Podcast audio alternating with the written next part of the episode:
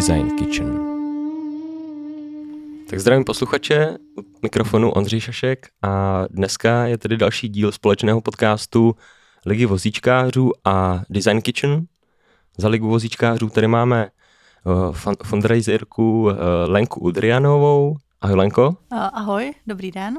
A specialistu architekta na handicapované bydlení, nebo jak to nazvat? Konzultant bezbariérovosti. Konzultant bezbariérovosti Filipa Přenčíka. Ahoj Filipe. Ahoj. A za Design Kitchen máme tady Martina Kovaříka. Ahoj všem.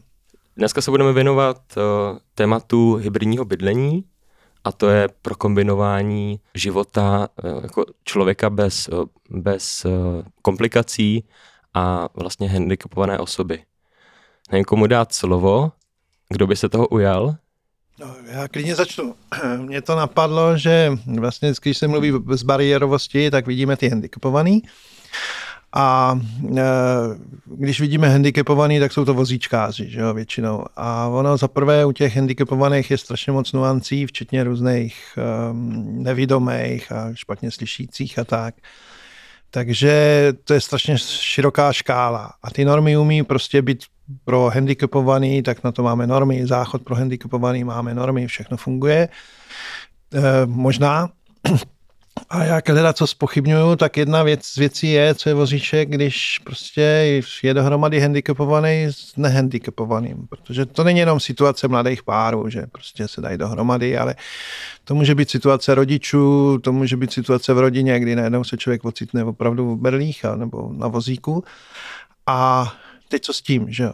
Jako, protože eh, to jsou situace, které jsou nepříjemné, jsou, nikdo je nečekáme, většinou si na to platíme pojistky, aby se nám to nestalo, ale to je tak celý, co s tím uděláme. Že jo? A e, protože já mám vlastní zkušenost, mě to trvalo asi pět vteřin, než jsem se ocitl, teda pak to trvalo ještě asi půl roku, ale než jsem se ocitl v Oberlích, protože těch pět vteřin aquaplaning a čelní náraz do sloupu a najednou prostě člověk ze stavu je, no je, tak najednou není.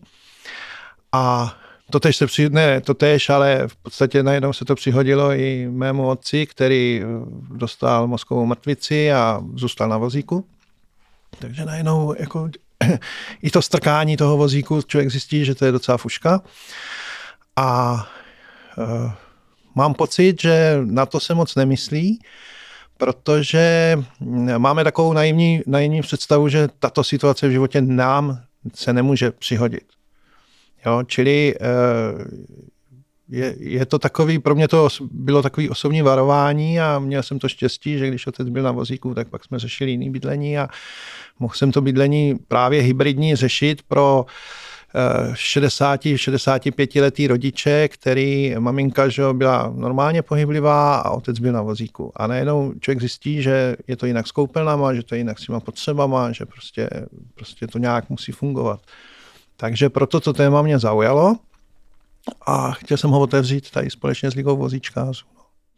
Teď díky za úvod, Martine. A já možná bych teďka se chtěl zeptat Filipa, protože ten má přímou zkušenost, ten jako je oberlých, promiň, že to na tebe takhle prásknu do éteru, ale aby jako i posluchači měli představu, že tady s náma přímo sedí člověk, který jako třeba ty trable zažívá jako každý den. Já mám handicap vlastně od malička, pak v nějakých šesti letech s nepovedenou operací jsem se ocitl v oberlích, nebo nepovedenou, ona byla dost složitá, takže těžko říct. ale takže jsem přes 20 let vlastně v Oberlích. Uh, byť naštěstí jsem na tom fyzicky tak, že toho zvládnu poměrně dost, ale uh, taky se setkávám, nebo někdy se i posadím na vozí, když prostě už nemůžu uh, na rukou a přesně s tím vlastně se setkávám a uh, je to o, nejvíc mě trápí vlastně veřejný prostor, jak je, jak je uspůsobený, co se týče nájezdů a tak dále. Potom největší problém jsou těžké dveře. Eh, vlastně přetáhnout takovýto brano prostě mm, při vstupu na každý úřad je uh, dost slušný atleti- atletický výkon. Nemusíme chodit daleko, tady dole u nás v Kumstu uh, s těmi dveřmi mají tak, problémy normální, jako běžní. tam je předtím i schůdek trošku, že jo? No, trošku no. A teď mi řekni, kde v centru Brna není. Ne, Tady no. dole ještě ten for, že když by sem kajel vozíčkář, tak na ten zvonek nedosáhne, co je u těch jo, jo. že jo. Přestože je dálkově, dálkově jako, jako eh, na dálkový ovládání, takže se dá nalepit jakoby na roh, jo. Eh, na roh toho výkladu, tak oni to nalepili jo. vedle těch dveří. Takže ten vozíčkář musí mít ještě berle, aby tam jako mohl zazvonit. A o takovýchhle věcech se tady můžeme bavit hodiny, že jo. Ale um, takhle, jak Martin uh, říkal vlastně, že stačí vteřina, tak uh, právě ze své zkušenosti uh, jsem tak nějak zjistil, co lidi potřebují, nebo co, co je nejvíc trápí, když se na tom vozíku ocitnou z ničeho nic. Uh, je to koupelna a kuchyně. Koupelna prostě základ, že ho nikdo prostě nechce být špinavý. Co si budem a ta kuchyň je taková, takový první první bod na to být sobě stačný. Každý se chce najíst. Dvě základní potřeby. Jasně, ale vyspat to se vyspíš vlastně i v sedě, že? Takže... Um, ne, tak ten spánek, eh, to prostě vym, vyměníš postel a není to taková, uh, taková finan, takový finanční záraz a je to, jsou na to příspěvky. Na kuchyni ti nikdo nedá příspěvek na přestavení a na koupelnu částečně. Tak teďka se střetáváme vlastně s tím funkčním designem, k čemuž může Martin říct jako dost, ale tady Lenka má taky něco No, mě tady u toho napadá, že samozřejmě ta situace, o které se bavíme, že všichni doufáme, že budeme vždycky zdraví a zemřeme zdraví v pozdním věku, nejlépe ve spánku, tak je samozřejmě jako hrozně fajn, ale musíme si uvědomit, a my se s tím potkáváme na lize docela často, že právě když někdo onemocní nebo má úraz, nehodu a cokoliv dalšího, tak právě to, že na to nemyslel, na to to, že to jeho bydlení není úplně funkční v okamžiku, kdy musí řešit nějakou operaci nebo má omezenou hybnost, tak eh, tohle je potom ještě k tomu šoku z té nemoci nebo z toho zranění ještě vlastně šok číslo dvě. Protože eh, vlastně v situaci, kdy tím nemocným je muž a zůstává tam třeba žena, která s tím nemá absolutně žádnou zkušenost, eh, je vzděláním zkušená někde, někde úplně jinde, tak eh, tohle je opravdu jako velmi těžká situace. Takže eh, vnímám to jako velmi důležité na to myslet už při nějakých výstavbách rodinných domů, bytů, developerských projektů, aby opravdu ty eh, toalety, koupelny byly dostatečně velké, prostorné, Eh, ideálně bez všech schodů, ať už do sprchového koutu. Eh, do dneška vidíme, že vznikají bezbariérové byty, v úvozovkách bezbariérové, ale vlastně vchod na balkon je s 10 cm schodem, a nebo sprchový kout má prostě vstup do vaničky, která je vlastně taky jako s nějakým omezením. Takže tohle jenom vidím jako docela praktickou věc se o tom bavit a, a přemýšlet o tom dostatečně brzo a včas. No, tam jsou dva aspekty. První aspekt, jak zmínila na začátku tu pomoc, tak moje žena eh, je nejen porodní asistentka, ale dělala v, v Rakousku ve Starobinci a tam jako manipulace s člověkem, jako vůbec, jo, je jedna z nejtěžších a v Rakousku je to dokonce to porodní asistence, byť jsou to těhotné matky, tak je, tak je eh, zazazena do kategorie nejtěžších prací s horníkama. A e, faktem je, že ti profíci, to asi víte, že jo, ale v Česku to až tak není, ale v tom Rakousku mají speciální kurzy, jak hejbat s lidma a jak, jak e, využít ty síly, něco jako prostě vervačce, že člověk využije váhu protivníka jo, v nějakým jiu nebo kde se to používá. Takže ono bez té odborné manipulace, a když jsem se ocit na té posteli, tak první, co žena udělala, že podložila moji, my jsme měli starý postele rozdělený, tak podložila moji postel cihlama, abych byl vejš, že, aby se o mě prostě mohla, mohla pečovat, protože jsem ležel jenom na zádech.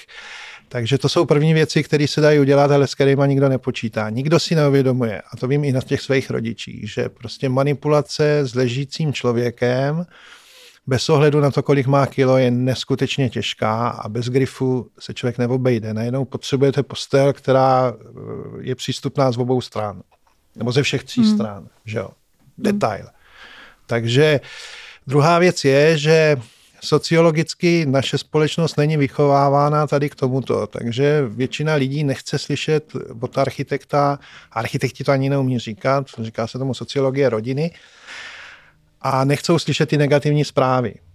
Jo, nechcou slyšet, že prostě, když se ocitnete v určitým typu bydlení, urbanisticky, tak je vysoká naděje, že manželka do sedmi let bude notorický alkoholik.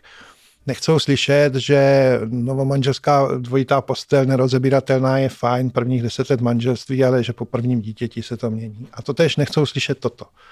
Bezbariérovost. Já jsem v nějaký veřejný diskuzi položil otázku, na rodinný dům za 50 milionů, kde se konzultoval dispozice, jako jestli jako by ten záchod nemohl být blíž k té ložnici, když je to 25 metrů od té ložnice. Jo, 20 nebo 25 metrů. A oni mě, ne, přece tam my nechceme. Jo. A teď já jsem si představil sám sebe ve svých 63 letech, jak se v noci probudím a do 20 metrů někam a 20 metrů zpátky. Jo. Tak naštěstí z historie vím, že existoval takový zařízení, jmenuje se nočník, a strkalo se pod postel. Ale to jsou všechno věci, o kterých lidi nechcou slyšet. A nechcou slyšet o tom, že třeba eh, sprchový kout eh, od středního věku, že je fajn udělat tak velký, abych tam měl sedátko. Blbost. Uh, abych, taková malá pitomost, jako sklopný sedátko, madla. Jo, lidi udělají sádrokarton a neuvažují, že prostě časem budou potřebovat přístupu do, do vany madlo. Jo, a to už, když tam nemám nějaký, eh, nějaký spevnění, spevnění tak to v podstatě nejde. Takže ono, jako ten svět těch handicapovaných se dostává do našeho světa, akorát my to nechceme přiznat. A e, ještě navíc jako některé kategorie typu nevidomí nebo tak, tak ti ve veřejném prostoru jako by takřka neexistovaly, protože málo kde je nějaký orientační systém pro ně. Ostatně víc známá kauza, to bylo u Brněnského nádraží nebo kde, kde udělali takový ty chodníky pro ty nevědomí a končilo to někde košem, nebo košem nebo lavičkou. Jo. Podobně. Jasně. Takže to jsou všechno věci, které jako opomíjíme a místo těch norem, které existují a těch vyhlášek, já si myslím, že by bylo potřeba opravdu, jako aby projektanti, zadavatelé, ale i zadavatelé, prostě ti lidi, tak jako si to někdy vyzkoušeli, co to je na tom vozíku, co to je jít do kavárny pod mě, což je perfektní, perfektní záležitost, že najednou zjistíte, že jste v jiném světě, úplně. A přes ten prožitek jako si říct, no jo, tak jako budu uvažovat tak, jako co do budoucna. Jo. Zajímavý je, že ty předchozí generace v té architektuře, třeba když vezmeme jaksi vesnické stavby, tak se vždycky myslelo na vejminek, že jo. A ten vejminek měl nějaký prostě zařízení, jako fungoval nějakým způsobem a to jsme úplně zapomněli. Hmm. Jo. Je to pravda a taky je potřeba si říct, že v podstatě, když se bavíme o té bezbariérovosti veřejného prostoru, tak to zdaleka nepomůže jenom lidem s omezením hybnosti, ale pomůže to taky maminkám s kočárkem, pomůže to seniorům, kteří už prostě potom eh, je pro ně nekomfortní chodit do schodu a naopak ocení eh, možnost se jim vyhnout. Takže ta diskuze eh, je celkem dost eh, široký téma. Je tam mnoho věcí, které to vlastně může pokrývat. Jak ještě Martin mluvil o tom, o té posteli přístupné z obou stran, tak to je další fenomen, který se prolíná s, se současnou developerskou výstavbou. Šetření metrů čtverečních. No, tak protože... Tam se to prostě třeže, protože vozíčkáři mechaničák, električák, ten ty potřebuje někde, eh, někde uskladnit, spoustu dalších kompenzačních pomůcek, eh, větší pro plochy na otočení a tak dále. No. No ono je to o tom, že jak si my měníme, zaprvé eh, ty metry čtvereční to vždycky bylo, protože to stojí peníze, že jo. Dneska Jasně. to stojí, dneska metr čtvereční bytu stojí 120 tisíc, takže jo, fajn, kup si větší byt, ale stojí to velký prachy. A to je jedna věc. Jo. Druhá věc je, že diskuze o minimálním bytu se tady tahnou minimálně 120 let. Jo, za první republiky minimální městský byt měl normu, myslím, 83 metrů. Nebo tak nějak kolem 80 metrů. A další věc je, že a to si myslím, že největší problém a to mě trápí jako designera, jako architekta, je, že prostě uh, vzdělanost, odborná vzdělanost a vůbec společnost jak si nestíhá technologii. Jo? Že najednou ti přibývá věcí. Jako nemusíme být u, u handicapovaných, můžeme být v standardní rodině. Když si představíš, tak za mýho mládí jsme měli dvoje líže, jedny na siest a jedny běžky. Dneska, když vemu vybavení nějaký rodiny, tak prostě tam přibudou snowboardy, přibudou tam tisíce kol, různých dalších vybavení a najednou to není kam dávat. Jo, respektive neumíme se s tím vypořádat. Jo, klasický, eh, klasická změna, která opravdu jako je v době posledních pěti let, je hromadný parkování pod bytem. Ty si koupíš luxusní byt, za 10 mega koupíš si k tomu nějaký parkovací místo a k tomu máš takový to obrovský auto, já nevím, jak se to jmenuje, takový ty... SUVčko? SUVčko, ale máš parkování na 110 Škodovku. Jo, a zjistíš to v okamžiku, protože ti to nikdo neřekne, tak to zjistíš v okamžiku, kdy tím SUVčkem přijedeš na ten svůj plác a prostě nevylezeš. Což jsou reální příklady a stížnosti lidí. Takže mi ten svět a ten svět těch handicapovaných se mění úplně stejně, protože ta technologie, ta technologie jde dopředu, že jo. Před tak... 20 lety neexistoval elektrický vozík. Jako. Mně se líbilo, Martine, co si povídal, že jsi měl vlastně dočasný handicap, což je uh, Díky, re, no. re, Mně se to nelíbilo. Ne, ne, ne, ale je to důležité zmínit. je důležité zmínit, že se to může týkat jakoby všech lidí, jako ať už zdravých nebo mladých a no s, s tady těma jako problémama se, se může začít zaobývat jako každý, protože... Jako, já za první ten handicap mám doteď, jo, že blbě chodím a mám zešrotované nohy, ale to je jedno. Jako. Pardon, na to jsem nechtěl narazit. Ale jak říká můj doktor, chodíš, chodíš, tak buď rád. Jako ale eh, proto si to uvědomuju, jo, proto si uvědomuju tyhle věci a e, jako mi furt v nějakých normách a e, který jsou strašně starý, který prostě vůbec nefungují se současným životním stylem. Jo, a ti handicapovaní prostě z doby, kdy já jsem byl mladý a v podstatě neexistovali. Jo, já si nevybavuju, že by nějak za našeho mládí jsme věnovali pozornost nevidomým nebo handicapovaným. Tak hlavně jsme je v tom veřejném prostoru ani neviděli. Oni ani neexist, no říkám, všichni... neexistovali. Jako v té prostě, byli v ústavech, že jo? Byli ústavy, byli zalezlí prostě, jo, a byli opravdu na, na okraji společnosti. A to je takový ty jako, jako menší postižení než ty větší, jako, že jo tak najednou se dostávají do toho veřejného prostoru a prostě, eh, prostě patří tam samozřejmě. Že jo? A my se s tím musíme vypořádat. A to, co, to, co tady eh, padlo, že jako eh, to není jenom pro ty handicapovaný, tak samozřejmě jsou to záchody, jsou to takovéhle prostě drobnosti, který jako ne, že bychom bez toho nepřežili, ale zbytečně nás otravujou. V okamžiku, kdy víš, že to může být lepší, tak jsi naštvaný, že to není lepší. Hmm. Jo? Ale v okamžiku, kdy nic málo, nevíš, že? v okamžiku, kdy jsi v tom ústavu a nevíš, jak to vypadá za tou zdí venku, tak je ti to celkem jedno. Jo, jsi v nějakým úplně jiném světě. Ale eh, jako eh,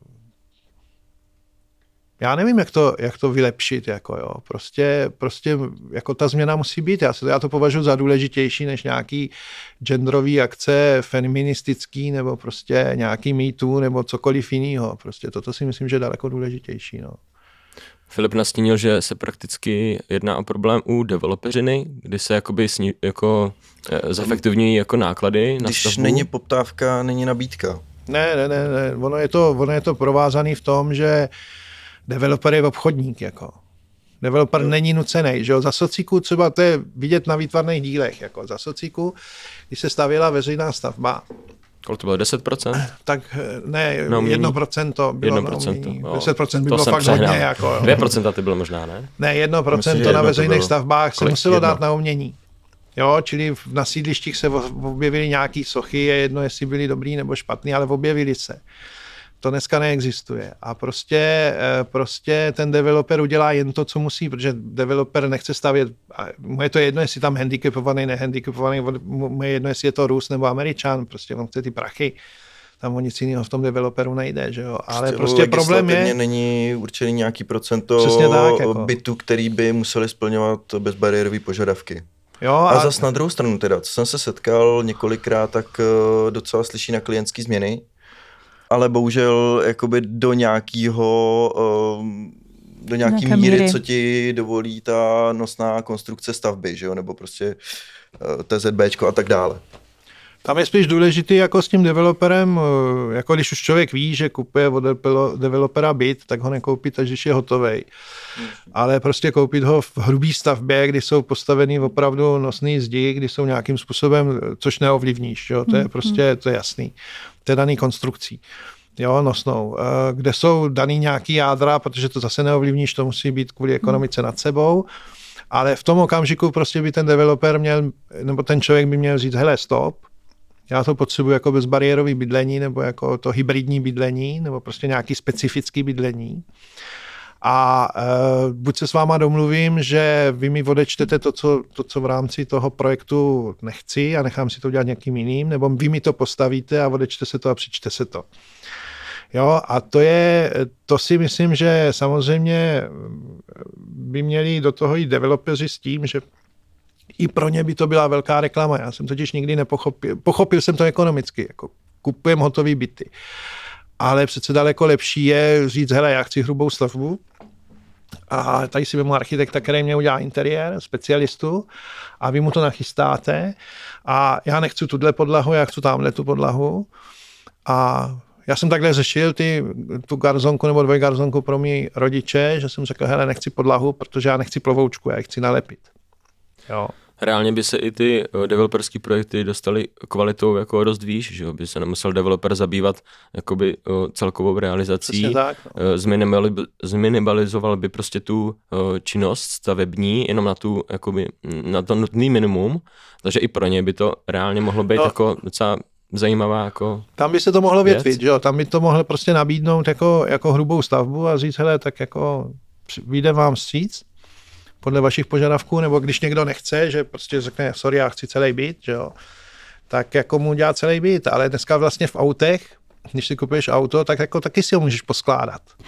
Já si myslím, že velká výhra by vůbec byla v té aktuální situaci, jaká teďka je na trhu nemovitostí, kdy v podstatě se prodá úplně všechno a ten tlak na eh, velikost bytu je vlastně minimální. Lidi prostě koupí i byt ve velikosti 20, 23 metrů čtverečník s malinkatou koupelnou tak já to vnímám tak, že ta výhra by byla už, kdyby vlastně developeři vůbec o tomhle začali přemýšlet a kdyby v nějakém eh, na počátku toho projektu třeba řekli, že 5% nebo 10%, toho, 10% toho eh, daného projektu budou zvažovat a takhle je vlastně pro zákazníka upravit. Jo? Dají tu možnost, ale je to o tom chtít.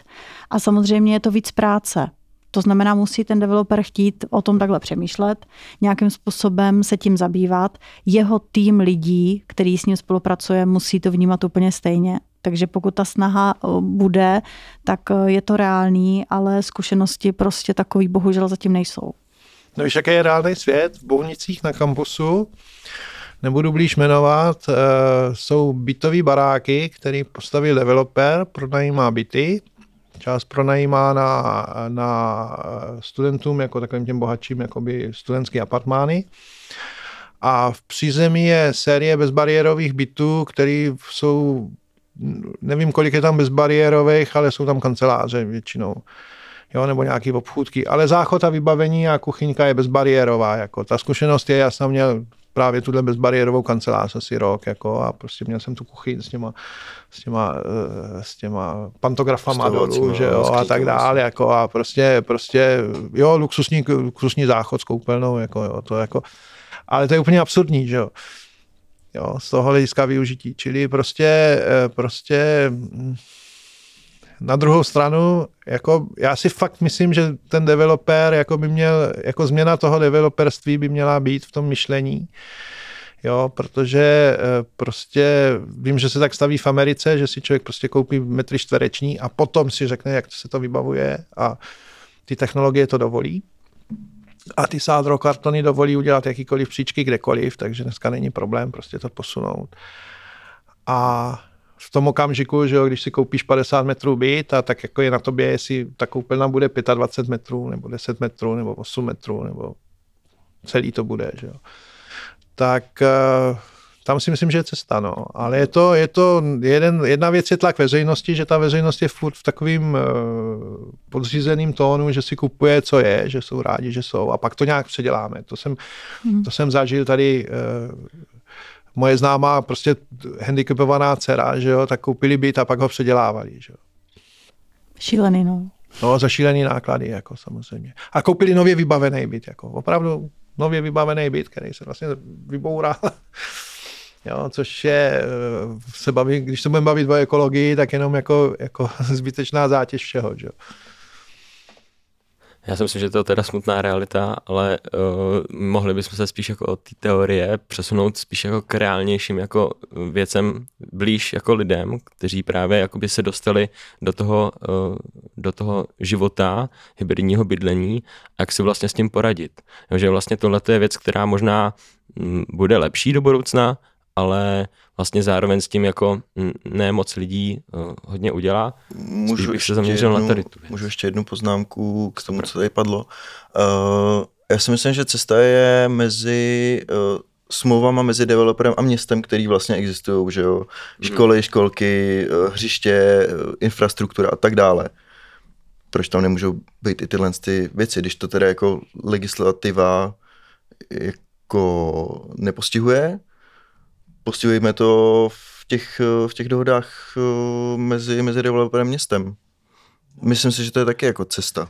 Tak já ještě úplně závěrečnou poznámku, je to cesta, ale samozřejmě, eh, samozřejmě ta realita je taková, že ti developeři skončí bytovou výstavbu a na zbytek ty smlouvy se vykašlou a prostě buď jdou pryč nebo zkrachujou, to je otázka i, i ty vybavenosti, kterou by měli stavět. Takže ty reální kauzy jsou daleko složitější, ale Pojďme pryč tady od té legislativy, tak jak říkal Ondra. Uh, já, já teď udělám reklamu tady Líze vozíčkářů, protože jsem vlastně při přípravě toho podcastu se šel k ním podívat a oni mají vzorový byt a vzorovou kuchyň. Takže já můžu doporučit první krok je, že v okamžiku, kdy se někdo z té rodiny, že ten člověk, co se vozí na vozíku, má jiný starosti, že jo? Ten, ten najednou prostě musí řešit úplně něco jiného tak jako ty lidi z toho okolí, včetně jeho, eh, asi, asi by bylo dobrý tu osvětu, jakože dneska, když už vím, co mají, jo, tak bych doporučoval zajít do toho vzorového bytu nebo najít si nějaký takový vzorový byt a oskoušet si to a říct, hele, to chci, to potřebuju, nebo prostě obrátit se na takovýhle neziskovky. Nevím po republice, jak fungují v Brně, že tady ta liga vozičkářů je, je dostupná a řešit s nima tu odbornou stránku věci, protože ono to není jenom, a je to i o těch starých rodičích, není to jenom o tom handicapu jakoby 30-letého nabušeného, straženého autem, ale je to i o těch rodičích, protože najednou jako jak je přebalovat, co s nima dělat, jo, jako prostě jak s nima manipulovat. A tady se člověk dozví nejen tu postel, ale že je prostě dobrý mít nějakou hrazdu, že je potřeba něco, jo, takže eh, toto asi by měl být první krok, aby člověk, když si chce něco koupit nebo přestavět, tak aby tomu architektovi byl schopný dát nějaký vstup, aby si to mohl uvědomit. Jo? Ono vlastně, ty mluvíš o, o našem tréninkovém bytě, který na Lize vznikl před rokem a půl a je pravda, že ten smysl byl původně úplně jiný. Ten tréninkový byt vznikl proto, aby měli lidé s postižením, mladí lidé, možnost si vyzkoušet bydlet sami bez rodičů a jestli vůbec dají to, tu samostatnost, jestli jdou do té odvahy si sami objednávat terénní službu sociálních pracovníků, ať už pro osobní hygienu, oblékání nebo třeba podávání potravy, čehokoliv. No a my vlastně, když byt vznikal, tak nám docházelo, jak moc užitečný právě může být ještě v mnoha dalších aspektech a jedním z nich je právě tento, kdy vlastně v České republice takový jako vzorový byt vůbec není kdy se nám podařilo udělat právě v rámci nějakého hybridního bydlení, kdy je třeba chodák, vozíčkářka, výškově nastavitelnou kuchyňskou linku, o tom pak může mluvit víc Filip o těch detailech, ale eh, právě určitě je jako dobrý se přijít podívat a nechat se inspirovat. A jak jsme se tady bavili ještě o těch eh, zastaralých normách, tak přesně na tomhle tom projektu při realizaci jsem si to vyzkoušel. Eh, Když jsem vlastně jako začínal těma normama, samozřejmě první vstup, a další bylo, že mám zhruba sedm handicapovaných kolegů s různým, uh, s různým typem postižení a ty jsem prostě oměřil. Jo, řekl jsem jim jako došahni mi přes stůl, do výšky, jak přesedáš, uh, jak by ti vyhovovaly madla a tak dále a tak dále. A vlastně v tom bytě jsem se snažil postihnout většinu tady těch, tady těch handicapů, nebo každý má třeba jinak postiženou uh, levou, pravou stranu. Tak i tyhle ty možnosti, i tyhle ty možnosti uh, tam jsou, že prostě v kuchyni si můžu odkládat věci na levou i na pravou stranu. A je to fakt jako o tom, uh, když už mám konkrétního klienta, tak studovat to individuum a já vím, že to je i u zdravých, jo, že jako se jim snažíš při, přizpůsobit prostě byt na míru. A tady je to ještě, ještě vlastně o level dál. Protože prostě ne, nejsi tak vysoký, nedošáhneš a tak dále. A, vlastně, když to, když to zjednoduším, tak uh, základ by byl dávat uh, ty věci nebo ty zařizovací prvky vlastně jenom do správných výšek a do správných vzdáleností. Když to úplně osekám od nějakých jako uh, nových technologií, posuvných linek, uh, stahovacích skříněk, hrast a tak dále. A může takhle prakticky fungovat i zdravý člověk, když se bavíme o tom hybridním bydlení, jo, aby to nebylo uspůsobené jenom právě třeba na uh, vozíčkáře? Třeba? Zkoušel jsem, nad, jsem se nad tím zamýšlet, uh, udělat nějakou low cost variantu mm-hmm. a vlastně by stačil třeba jeden vysoký pult v kuchyni, nebo část vyvýšený, nebo část snížený linky. Určitě to jde, určitě ten low cost varianta jde dneska s těma zvedacíma pultama, ono jako není to až tolik peněz, ale jako vždycky to záleží na tom prostoru, který ten člověk obývá, jo? Hmm. protože zase nutno říct, že na lize vozíčkářů mají luxusní, luxusní plochy a většinou bych se s tím eh, jaksi v normálním eh, reálném životě nebyl hmm. schopen takhle vypořádat ale napadla mě jedna pitomost, jako jo, každý, kdo staví, tak prostě nedávejte 60 dveře na záchod a do koupelny, co říká normálně, dejte tam 80, nic neušetříte. A těma 60 ten vozek prostě neprojede. A kdyby to se k tomu záchodu musíte doplazit, jako jo. Takže to jsou takové ty nuance, které prostě úplně, úplně stačí opravdu uvažovat hmm. trošičku v širším měřítku. A teď se omlouvám teda všem, všem handicapovaných, ale podobným způsobem se neuvažuje o domácích zvířatech. Jako jo. Prostě, prostě se udělá bydlení, lidi si pořídí ně, nějaký bydlení, do toho si koupí kočku nebo psa a pak se diví, že jim to dest, eh, dělá destrukci v bytě. Jako jo. Takže to je všechno takový omezený, to je všechno v naší hlavě, to je v naší představě, to je prostě v tom, co chcem. A e, prostě ten život se mění k těm rozměrům ještě drobná poznámka, všechny normy, které architekti používají, tak eh, vychází z měření populace někdy ze 70. let. Což je 50 let dneska, jo, půl století. A ta populace se změnila, já jsem na to dělal dizertačku. Změnila se rapidně o nějakých 13 cm nebo 10 cm. A samozřejmě i ti vozíčkáři jako změnili ty postavy, jako jo, jsou jako to, když se prostě člověk jde po městě, to je logický, vidíš vysoký a malý lidi a změnili, změnili se strašně nůžky mezi vysokýma a malejma. Jako. Dřív to bylo víc tak jako v tom průměru, jako stejný level a ono to souvisí se životním stylem a s jídlem a já nevím, se vším, s genama, se vším možným. A to je na složitou diskuzi, ale proto je perfektní, že Filip udělal měření prostě svých kolegů a řekl, hele, ono to nefunguje, protože oni mají jiný rozměry, jako ku podivu, jako jo, jiný dosahy. A, a e, to jsou věci, které prostě e, v současné době na to společnost nemá peníze, aby dělala rozsáhlý výzkumy, jo, nebo ty peníze jdou jinam. Ta společnost má na to peníze.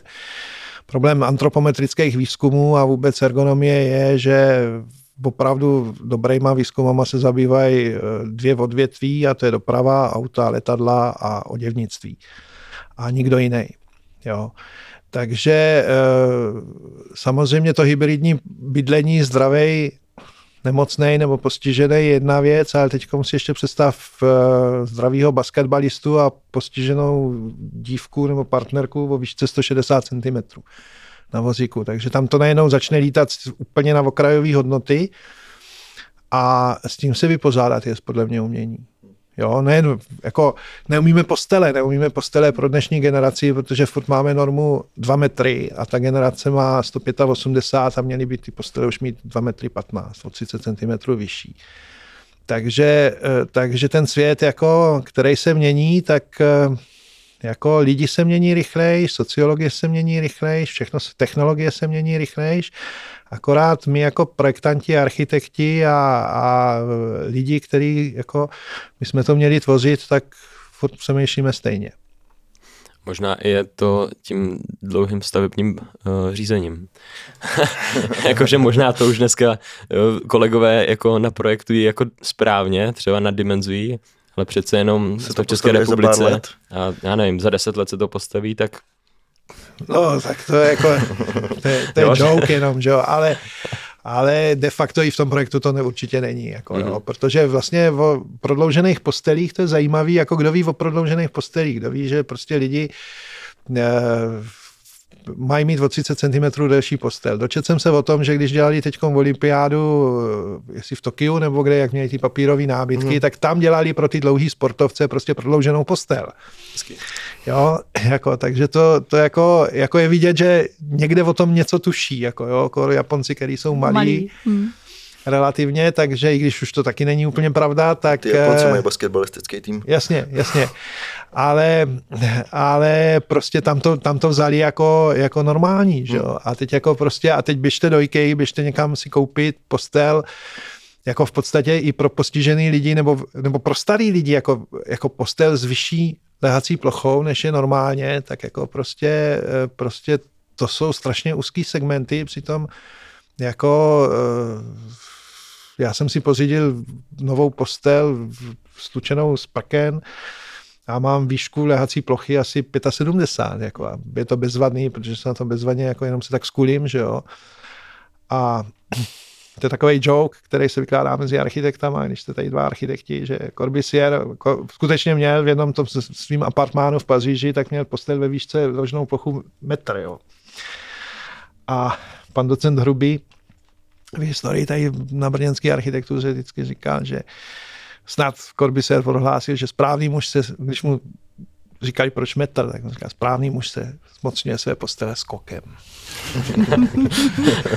ale nevím, co na tom pravdy, je to možná úplný fake, jako jo, ale, ale to jsou takové nuance, že jako prostě eh, prostě co ta postel je podle mě strašný základ a je tam, je to na samostatný pozad, je tam strašně moc fejků ale eh, většina postelí, co jsem zhlédl za posledních pět let, neřeší problém, když ležím v posteli, tak je to fajn. Jako jo.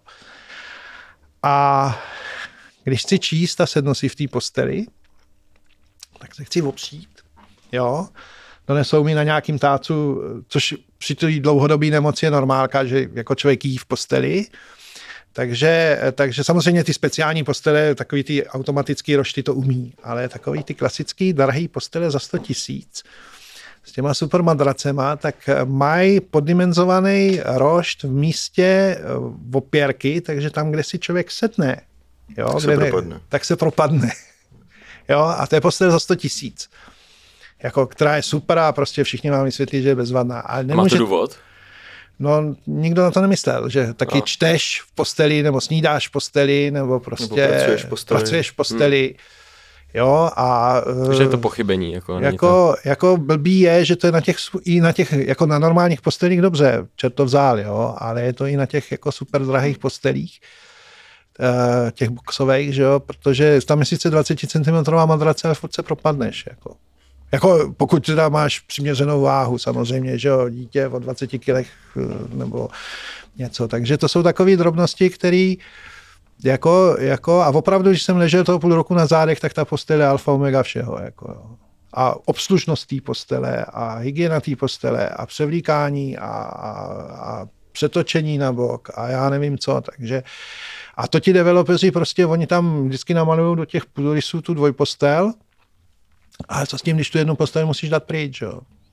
Jo, co s dvou postelí za 110 tisíc s obrovskou lehací plochou, když jako najednou chceš dát pryč. ještě do výkresu 180 na 200. Ano, jo? ano, ano, ano. Aby to vypadalo, že ten pokoj je fakt velký. Ano.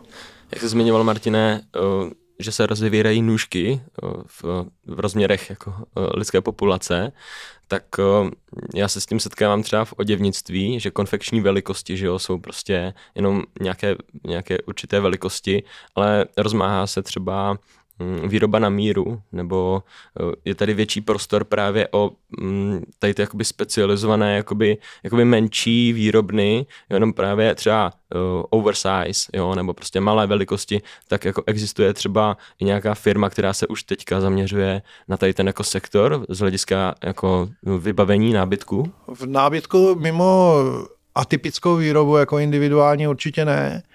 Je to, je to divný, protože ty technologie to dovolí. A přitom je to docela lukrativní jako téma. Ty, ty výrobní technologie, no je to o designu a je to o přístupu. Jako, jo. Suplují ty designéři a truhláři, že? Jo, a ono je to s tou konfekcí, my jsme v Česku, mně to připadá trošku, trošku uh, odborníci prominou za opicema, protože já mám malou postavu, krátké nohy, krátké ruce a celý život jsem žil v domění, že teda když si koupím to sako, takže musí to sako pak jít k tomu krejčímu, který mě to zkrátí. A před 25 lety, když moje žena začala dělat ve Vídni, tak jsme přijeli do Vídně. Já jsem přišel do nějakého obrovského kšeftu typu C.U.T.A. nebo něco takového. Vím, že to bylo na Mariahefstraße.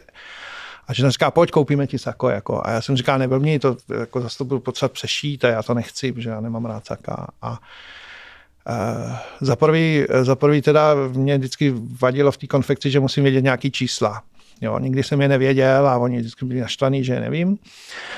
A tam přišel chlapík, který se na mě podíval, žádný čísla nechtěl, sáhl do regálu, vytáhl sako a mě bylo perfektně.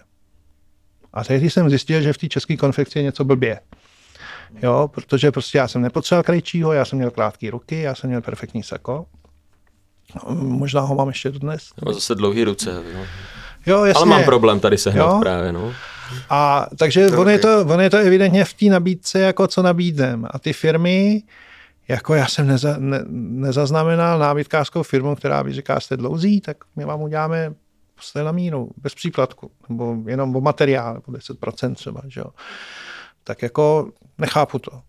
Jo, ale je to o přístupu. Je to o přístupu v tom, že prostě firmy mají hodně práce a typičtí truhláři mají hodně práce, všichni mají hodně práce a když si se argumentovalo tím, proč bychom dělali něco nového, to já pamatuju ze sociku, to byl vážný argument, proč neobnovovat výrobu. Proč bychom dělali no, něco nového, když se to současný prodává. Ale to, že se to současný prodává, protože nic jiného na trhu není, jo, takže spíme, no. A tady s těma handicapama je to opravdu takový, jako já nechci, nechci být zlej, ale to, to člověk může potkat, potkat každýho, že jo. V rodině. Jo, ale potká to, protože najednou ti zestárnou rodiče a ono rodiče v těch 90 letech to už není, už opravdu už mají pohybové potíže a spoustu, spoustu prostě věcí a, a teď kam dáš doma chodítko, když jako moje tchýně chodí s chodítkem a teď musíš mít chodítko, musíš mít vozejk, že jo. Teda speciálně postel pro handicapovaný je taky docela zajímavý téma, protože každý, kdo si zažil prostě jak třeba Martin půl roku eh, na vozíku nebo částečně eh, v nemocnici, tak prostě nesnáší ty plastové nemocniční postele. A když si chceš něco pořídit domů, tak eh, v podstatě nic jiného vlastně neseženeš, než tady ty, pokud to chceš polohovatelný, anebo musíš šáhnout po roštu a nějak to doupravit, prostě co jsme dělali právě v tom tréninkovém bytě, že se koupil rošt solo a vlastně jsme oplášťovali s truhlářem, aby to vypadalo jako eh, klasická civilní postel a ne jak nemocniční lůžko prostě z 80. nebo možná ještě, ještě jako dál let. To jsou takový dva póly a vlastně mezi těma pólama neexistuje nějaký jako... Uh, nějaký ne, prostředek. Ne, nepodařilo se mi během té realizace toho bytu přijít na nějakou inteligentní věc, která by se dala koupit a aplikovat. Jsou se to prostě navrhnout na míru nebo nějak individualizovat. A ještě musíš vědět, že k tomu polohovacímu roštu musíš mít speciální madraci, že ne každá madrace no, může být polohovací. Jako. Možná my bychom ale touto cestou mohli určitě rádi vyzvat eh, výrobce, kteří se třeba na tuhle cílovou skupinu zaměřují, protože o nich prostě nemusíme vědět. Takže samozřejmě jsme rádi, pokud někdo vyrábí nábytek na míru pro osoby s postižením nebo lidi třeba při vysoké a podobně. Budeme rádi, když se nám ozvou, protože i my často radíme osobám s postižením, které se na nás obrací v rámci poradny a jsme rádi, když můžeme opravdu poradit, na koho se ta daná osoba může obrátit.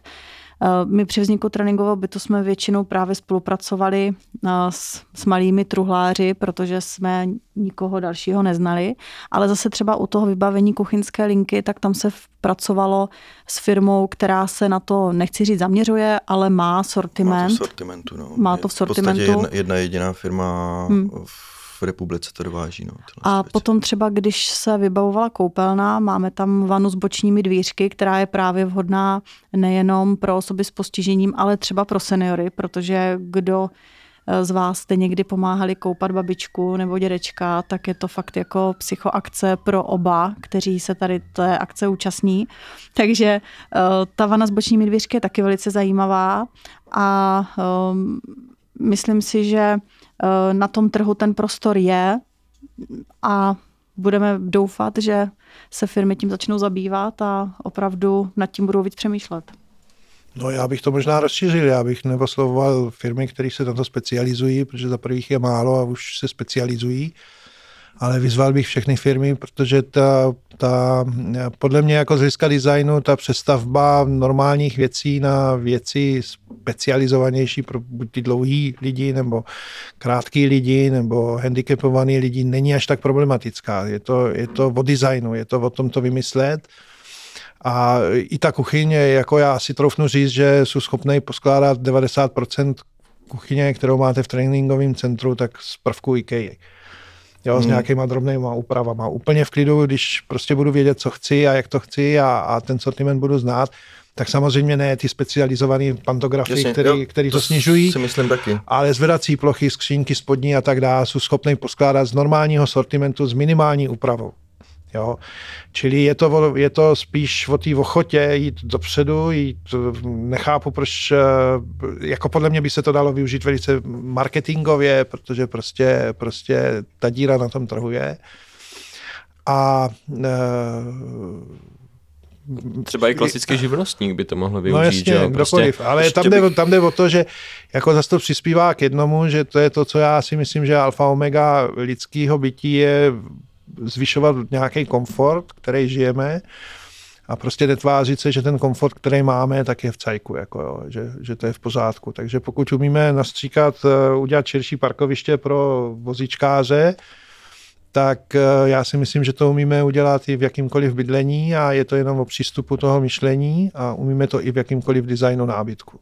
A samozřejmě za odborný spolupráce, za odborný spolupráce jak s ligou nebo prostě s nějakým postižením nebo Prostě, eh, prostě eh, já to řeknu úplně, úplně s, s těma starýma, s těma babičkama, když se chcete naučit manipulovat s, s vašima prarodičema, který už částečně budou ležet nebo něco, tak běžte do Altesheimu, kde jsou profíci, kde ty sestry umí ty grify a naučte se je. Jo? To je stejný s rehabilitací. Když děláte rehabilitaci, tak nestačí cvičit ve špitále s rehabilitační sestrou, ale musíte se to naučit, nebo vaši, vaši partneři, vaše blízký v okolí se to musí naučit a cvičit s váma furt. Protože jinak, jo, oni s váma budou cvičit dvakrát denně, ale vy musíte cvičit furt, furt, furt. To asi Filip ví taky dobře, že jo. Taky jsem to zažil tenhle jo, a já teda musím poděkovat tak jako zpětně nějaký rehabilitační sestře, která byla brutální a nutila mě cvičit a mý ženě, která byla brutální a nutila mě cvičit, protože kdo ví, jestli bych chodil. Protože člověku se nechce, že jo. Starým lidem se taky nechce. Ale to, toto je ta cesta k tomu bydlení taky, že jo. Když prostě získá, zjistíte ty grify, tak najednou, když vám někdo jiný řekne než já, že ta postel musí být přístupná ze tří stran a že musí být vyšší a že prostě musíte přemýšlet, jak budete stát prostě radlo, a, eh, a konat toaletu a konat hygienu, tak prostě tam to je. No. Je dobře jako předcházet těm věcem, protože až už když se to stane, tak už je pozdě, že jo. No a taky když se to stane, tak jako pořád není až tak, jako nebudu předcházet věcem, že ve 30 si neudělám jako úplně bezbariérový byt, ale ale já jako architekt bych třeba přemýšlel o tom eh, stárnutí a o tom, jestli prostě za 20 let, když, nebo když budu starší, jestli ten byt budu prodávat, nebo jestli v něm chci žít. A pokud v něm chci žít, tak prostě třeba aspoň rozvody, instalace si přizpůsobím tomu, abych je mohl potom nějakým způsobem změnit. Jo, čili nemusí to být jakoby ta černá věžba na začátku, ale jako to červený světýlko, takový jako sednu si do auta a zapnu si pásy, kdyby se něco stalo. Já pamatuju dobu, že jsme jezdili bez pásu, ale těch aut byla desetina. a uh, havárek byla desetina a dneska prostě, prostě, když si nezapnu ten pás, tak to na mě pípá. A to je to, je to červený signální světýlko, co kdyby se ti vole něco stalo. Přesně tak jsem to myslel. Dobrá, jsme tady už docela dlouho, tak se chci zeptat, aby jsme nenudili posluchače, jestli je tady ještě nějaké téma, které byste chtěli probrat, nebo něco, co jste si předpřipravili a chtěli určitě, aby zaznělo v éteru. Já bych chtěla jenom možná zmínit otevřenost tréninkového bytu všem odborníkům z řad architektů, interiérových designérů. Eh, I proto je tréninkový byt, aby dokázal poradit, pomoct a inspirovat. Určitě a um, sakra, teď nevím, co jsem chtěl říct, ale dobře. Uh, Třeba pozdrav domů. Ne, ne, ne. uh, Zabávej do kamery. Ne, že minulý týden uh, vlastně jsem tam měl skupinku architektů, projektantů a uh, bylo to vlastně hrozně fajn a uh, i teda je, uh, musím uznat, že uh, nebo při, přišlo mi škoda, že byli tak ostýchaví, až jedna slečna si vyzkoušela sama na sobě, jak jezdit na tom vozíku, jak se pohybovat v té kuchyni a zkusila i ten stropní zvedací systém a pak jsme si ji tam tak jako po, pouštěli nebo posílali s, s svýma kolegama, to docela sranda. Takže i kdyby se jako lidi chtěli povozit uh, v podstatě v lanovce, tak... A zažít tu zkušenost jo, na vlastní jo, kůži. Jo. Právě to vstávání prostě z postele handicapovaného člověka, ať přijdou. Jo, no já se těším na další spolupráci, protože na něčem jsme se domluvili a já si myslím, že to téma musí zůstat otevřený a, a prostě je to taky výzva, že jo? Je to zajímavá výzva pro všechny. OK, tak moc vám všem děkuju, jak za sebe, tak za Vokál Studio a těším se zase na příště. Děkujeme za pozvání. Taky díky. Čau.